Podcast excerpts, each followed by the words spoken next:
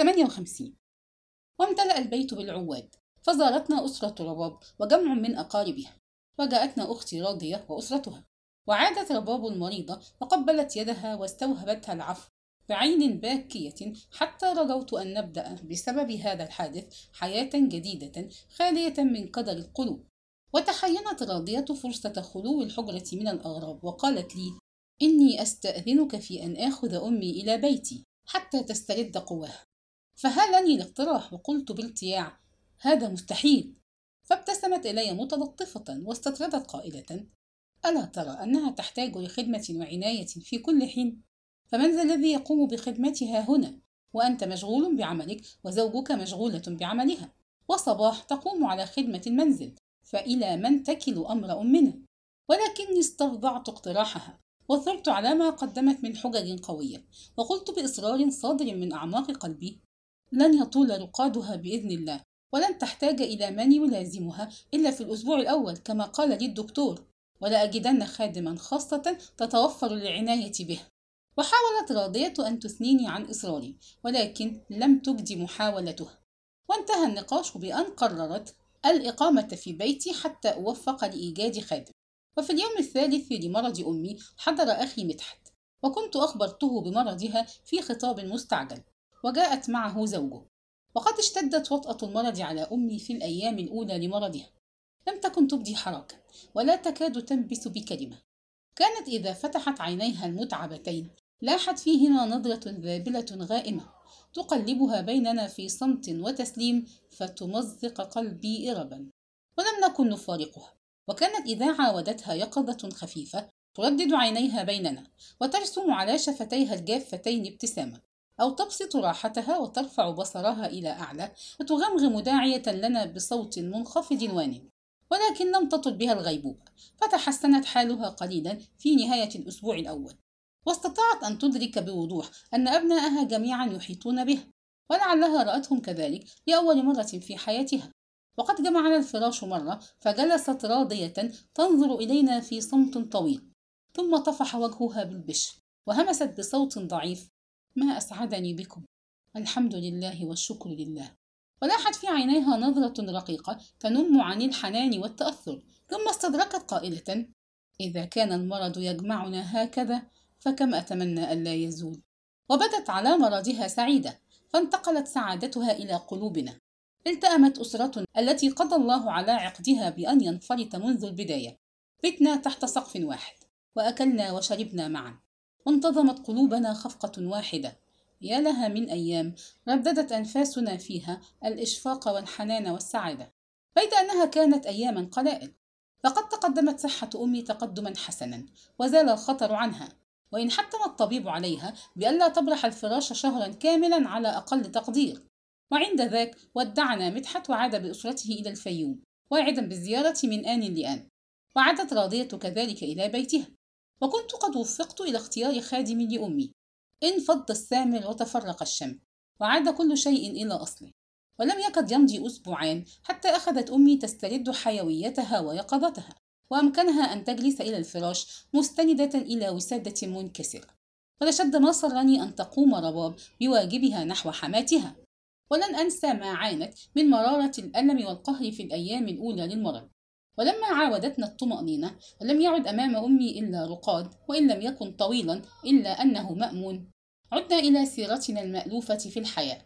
عادت رباب تروح عن نفسها بزياراتها المسائية. وانطلقت على سبيل القديم. وقد استأذنتها في الخروج بضع ساعات ترويحا عن النفس. فأذنت لي بحماس. وأفصحت لي عما كان يساورها من ألم لبقائي إلى جانبها كالسجين. وغادرت البيت متفكرا متسائلا. ترى لو كنت أنا المريض أكانت تستأذن هي في مغادرة الحجرة ترويحا عن النفس؟ وبدأ لي منطق الحياة قاسيا ولكن لا حيلة لنا فيه. وطرت إلى عنايات. وكانت تتلفن لي كل صباح بالوزارة. فبينت لها الأسباب التي حالت دون لقائنا. وعدنا كما كنا نلتقي في مهدنا. فنسكر ونحب. كانت حياة غريبة. وأخوف ما أخاف أن تكون الذاكرة قد خانتني ولو في القليل من تفاصيلها. أكنت سعيدا حقا. كان قلبي موزعا بين أمي وزوجي وعنايات وبين الذكريات العميقة والهيام السامي والحب العارم. وحسبتني قد آويت من زوابع الحياة إلى مرفأ هادئ. ولكن القلق القديم عاد يطرق بابي في حذر وتردد كأنما يمنعه الخجل من اقتحامه بلا سبب ظاهر. أجل. كنت أمضي في طريقي ثم أتوقف حينا بعد حين في تردد كأنني أتساءل عن شيء أنسيته. هل أجد في السير أم يحسن بي أن ألقي نظرة إلى ما حولي؟ ثم يتبين لي أنه ليس ثمة ما يستوجب التردد فأمضي على وجهي. ويوما وجدت رباب على غير ما عهدتها من المرح والنشاط فسألتها عما به فقالت لي إنها قضت نهارا متعبا بالمدرسة. وإنها ترجح أن تكون مصابة بإنفلونزا. وعدلت ذلك المساء عن الخروج. وفي صباح اليوم التالي وعقب استيقاظها بقليل تقيأت بغتة واستلقت في إعياء ووهن. فاقترحت عليها أن أستدعي لها الطبيب. ولكنها لم توافق قائلة إنه برد خفيض وستعالجه بغير معونة الطبيب وجاءت أمها تزورها فلبثت النهار كله بحجرتها. على أن رباب أصرت في صباح اليوم الثالث على استئناف عملها وقالت لي إنها تشعر بأنها استردت صحتها تماما ومضت بالفعل إلى الروضة على رغم نصحي لها بالبقاء في البيت يوما أو يومين آخرين وعادت من الروضة في ميعادها فوجدتها أسوأ مما كانت في الصباح ولكنها أصرت على أنها متمتعة بكامل صحتها ولم تقنع بهذا. فارتدت ملابسها وغادرت البيت يوما أو يومين آخرين وعادت من الروضة في ميعادها وكنت في بيت الخياطة ولما عدت إلى البيت في منتصف الحادية عشرة لم أجد ربابة في حجرتها وكأن صباح كانت تنتظر عودتي فجاءتني على عجل وقالت لي ستبيت ست رباب عند والدتها وقد أرسلوا الخادم لتخبرنا بذلك ووقع الخبر من نفسي موقع الدهشة والانزعاج فسألت صباح قائلا وما الذي دعاها إلى ذلك؟ فقالت الجارية بلهجة تنم عن الإشفاق إنها بخير يا سيدي ولقد زرتها ورأيتها بنفسي إلا أن حرارتها مرتفعة قليلا فلم توافق الست الكبيرة على تعريضها للهواء وآثرت على أن تبيت عندها حتى تنخفض الحرارة وغادرت الحجرة بلا تردد وأنا أقول في حنق لقد حذرتها من هذا ورجوتها مرارا ألا تبرح البيت. وقابلتني في الصالة نفيسة خادم أمي وأخبرتني بأن أمي ترجو أن أذهب إليها فمضيت إلى حجرتها فأفصحت لي عن أسفها وكلفتني بأن أحمل دعاءها إلى رباب فشكرت لها وغادرت البيت حانقا قلقا. 59 كان البيت نائما تشمله ظلمة إلا نور ينبعث من حجرة الأم فقصدتها لا ألوي على شيء ووجدت ربابة مضطجعة في الفراش والأم جالسة في فراش يقابلني بالناحية الأخرى من الحجرة فقابلتني بابتسامة وانزلقت الأم من فراشها وأقبلت علي وهي تقول هذا ما قدرناه قلنا سينزعج ويجيء من توه والأمر لا يعدو أن يكون إنفلونزا واتجهت صوب فراش رباب وتناولت يدها وقلت لها معاتبا ألم أنصحك بعدم مبارحة البيت؟ ماذا بك؟ لماذا لم تعودي إلى بيتك؟ فابتسمت إلي وقالت وهي تشير بأصبعها إلى أمها. أردت أن أعود ولكن ماما لم توافق. فبادرتني نظلي هانم قائلة إن حالها لا تدعو للقلق مطلقا. بيد أن تعرضها للهواء أمر شديد الخطورة. فقلت بحزم سأدعو الطبيب بلا إبطاء. فقالت الأم لم يفتنا هذا. والطبيب نفسه الذي نصح بعدم تعريضها للهواء. ليس في الأمر خطورة البتة. وستعود إلى بيتها بعد أسبوع أو عشرة أيام على الأكثر. وغلبت على أمري. فجلست على كنبة وثيرة تتوسط الفراشين.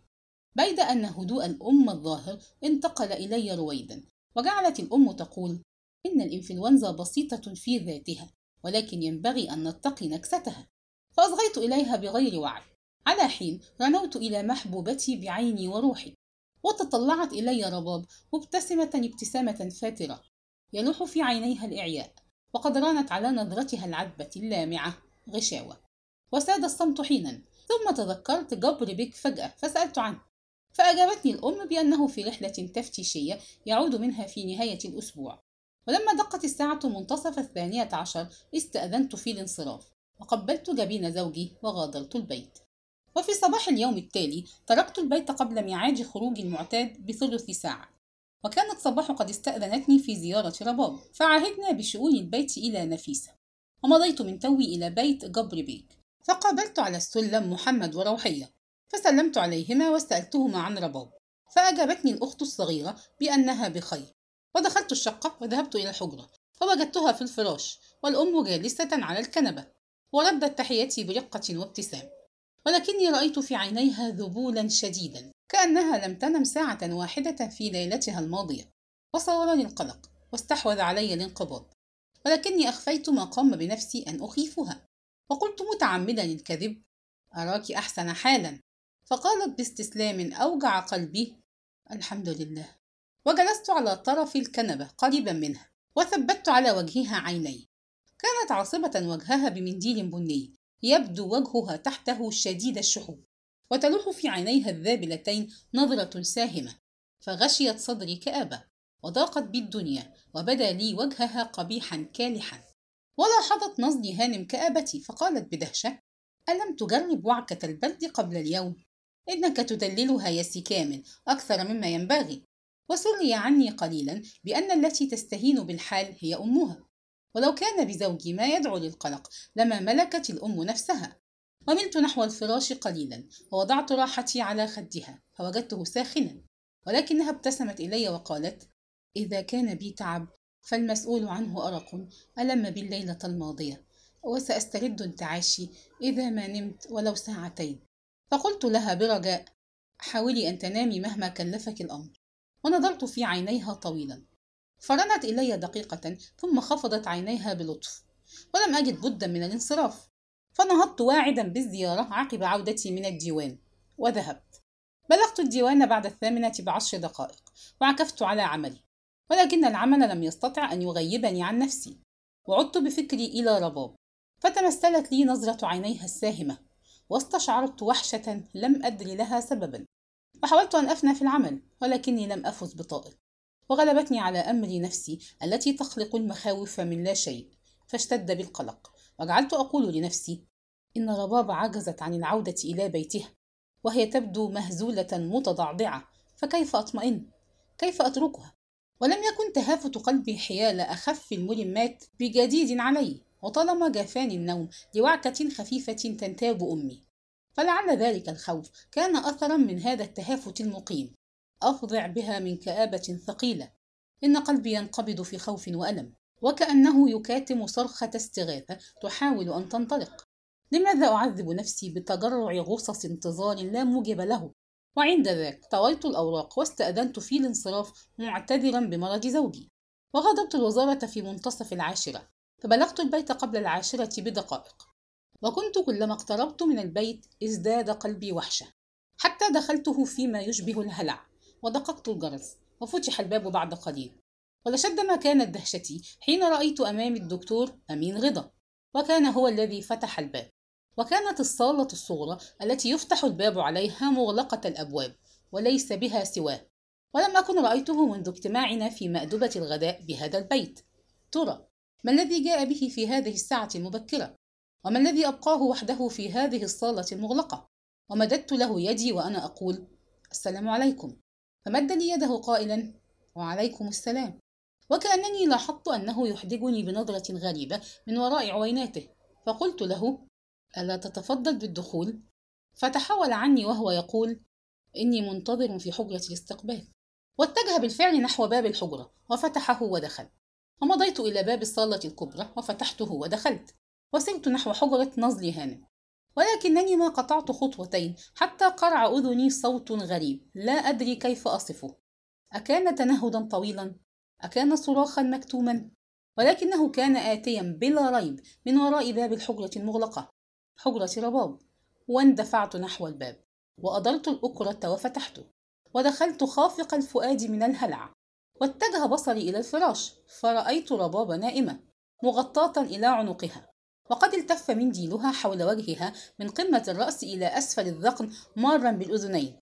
كانت عيناها مغمضتين وبشرة وجهها شاحبة باهتة يشوبها بياض مخيف. لقد بعث الوجه المعصوب في نفسي ذكريات غامضة لم أجد وقتا لتوضيحها ولكنه حرك رعبا كامنا في أعماقي. ثم تبين لي في اللحظة التالية أن نظلي هانم جالسة على طرف الكنبة دافنة وجهها في وسادة الفراش مغرقة في نحيب موجع وأن صباح واقفة عند أسفل الفراش تولول باكية فلم تنتبه لدخولي. رباه هل حقا ماتت رباب؟ ستين. هتفت كالمجنون. خبراني ماذا حدث؟ والتفتت نحوي صباح وصاحت وهي تنشج. سيدي سيدي. ورفعت المرأة وجهها في فزع ظاهر وحملقت في وجهي بعينين محمرتين ولبثت لحظة جامدة لا تتكلم ولا تبكي كأن محضري كان عليها أشد من الموت. ثم شهقت وأفحمت في البكاء. رددت بصري بين المرأتين في ذهول ثم استقر بصري على الوجه المعصوب. كيف أذعن لحكم هذا الواقع المخيف؟ ونازعني قلبي المتفتت إلى أن أرتمي على زوجي وأن أبكي وأصرخ حتى أموت. بيد أنني لم أبدي حراكا سمرتني قوة غريبة في مكاني وملأتني قسوة وجنونا واجتاحتني ثورة عارمة تتحدى قوة الموت نفسه وبطش القضاء أبيت أن أصدق عيني واستعصى علي الاقتناع ما معنى هذا؟ ولوحت بيدي للأم وسألتها بصوت كنت أسمعه لأول مرة كيف؟ كيف؟ فبسطت ذراعيها في قنوط وقد خنقتها العبرات ولكن الصباح أقبلت نحوي في حالة من الهذيان مرعبة وصاحت بصوت مبحوح العملية المشؤومة. لعن الله العملية. وتحولت إلى الجارية في ذهول وصحت بها. عملية؟ أية عملية؟ وأدركت عند ذاك أنني أشم رائحة غريبة فأدرت بصري في الحجرة. حتى وقع على خوان في ركن منها صفت عليه أدوات طبية وأوعية وزجاجات وقطن. اقتربت من الخوان وتفحصته بعينين زائغتين. متى جاءوا بهذا كله؟ ومتى استقر الرأي عليه؟ كيف حدث هذا؟ ونظرت إلى المرأة فوجدتها ترمق الجارية بنظرة قاسية غريبة فازداد ذهولي وحيرتي ثم تحجر قلبي قسوة وجنونا فألقيت عليها هذا السؤال بصوت رهيب. أية عملية التي تتحدث عنها صباح؟ ونظرت المرأة إلي بارتياع وارتباك ثم قالت بصوت مختنق بالعبرات اشتد حال ابنتي فجأة فاستدعيت الطبيب فأشار بإجراء عملية في الحال. فسألتها وقد استحلت شخصا جديدا مخيفا غير الشخص الذي عرفه العالم قرابة ثلاثين عاما. في أي عضو؟ فقالت المرأة قال الدكتور إنه البروتون. وكنت أسمع الاسم لأول مرة ولكني لم أبالي ذلك. وسألت بالصوت الرهيب نفسه هل أجرى العملية؟ فقالت وهي تبكي نعم وانتهت بما ترى. فضربت الأرض بقدم حانقة وصحت بها ولكني كنت هنا منذ ساعتين ولم يكن بها شيء. ألم تؤكدي لي أن الحال أبسط من أن أجزع لها؟ فقالت بصوت تخنقه الدموع. اشتدت وطأة الألم فجأة. ما حيلتي؟ ما حيلتي؟ فسألتها دون أن تأخذني بها رحمة. ومن عسى أن يكون الدكتور القاتل؟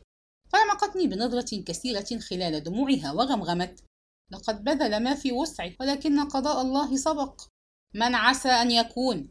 فصمتت لحظة كأنها تأخذ نفسها ثم قالت الدكتور أمين رضا. فصلت في جسدي رعدة شديدة. رددت قولها في ذهول. أمين رضا. ثم هتفت بها في غضب وازدراء. الدكتور أمين رضا. إنه شاب مبتدئ. ثم إنه أخصائي في الأمراض التناسلية. فتولاها الارتباك وراحت تقول إنه كان أقرب طبيب إليها. وإنها ظنت أن الطبيب يفهم في الأمراض كافة مهما كان اختصاصه وإن الوقت لم يكن يسمح بالتردد إلى آخره. فانتظرت حتى انتهت وأنا أنتفض غضبا وحنقا. ثم انطلقت مني ضحكة باردة كرنين النحاس وصحت طبيب تناسلي ويجري عملية في البروتون. لا عجب إذا كنتم قتلتموها. ودرت على عقبي واندفعت إلى الباب وصحت بصوت كالرعد يا دكتور! وكررت النداء. حتى جاء من أقصى البيت ممتقع الوجه ودخل الحجرة في خشوع لا يوائم كبرياءه المعهود.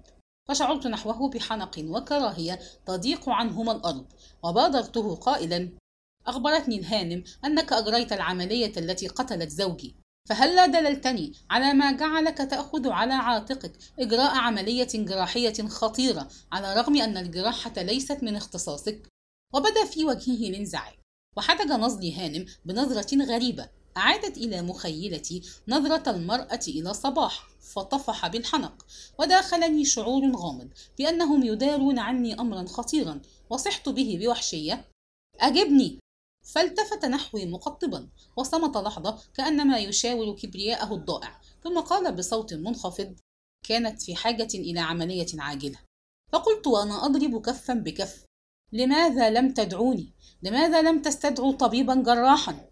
فقالت الأم بجزع لم يكن في الوقت متسع فزعقت بها ولكن كان فيه متسع لقتلها وحملقت المرأة في وجهي بجنون وجعلت تردد قتلها قتلها ثم انفجرت بغتة ففقدت صوابها وانهالت على خديها لطما وقد أرادت صباح أن تحول بين كفيها وخديها ولكنها ضربت وجه الجارية بقبضة يدها ضربة هائلة فتراجعت الجارية في فزع ثم التفتت نحونا ممسكة عن اللطم وصرخت في وجهينا أنا والطبيب بصوت كالزئير. أنتما اللذان قتلتماها اغربها عن وجهي. وانفلت الطبيب من الباب ولبثت وحدي أحدجها بنظرة قاسية لا تأبه لثورتها. أنتما اللذان قتلتماها. إن المرأة تهدي ولن تأخذني بها رحمة. ولن يهدأ خاطري حتى أعمل عملا ترتج له القلوب. إني حيال جريمة إلا تكن جريمة جهل وغباء. ولا بد أن يؤدي الثمن غاليا. لقد تمخض خضوع العمر في عن ثورة جائحة وغضب ناري وشر مستطير. نسيت الجثة والحزن وتخيلت الشياطين لعيني لتنقض الدواهي على رؤوس المجرمين. وكانت المرأة تولول بصوت مزعج وصباح تنتحب انتحابا متواصلا. فتحولت عنهما بحركة مفاجئة وغادرت الحجرة لا ألوي على شيء ثم مرقت إلى الخارج مهرولا كأني أفر فرارا. وهنا نكون قد وصلنا إلى نهاية هذا الجزء من رواية السراب وإلى لقاء قريب مع الجزء القادم.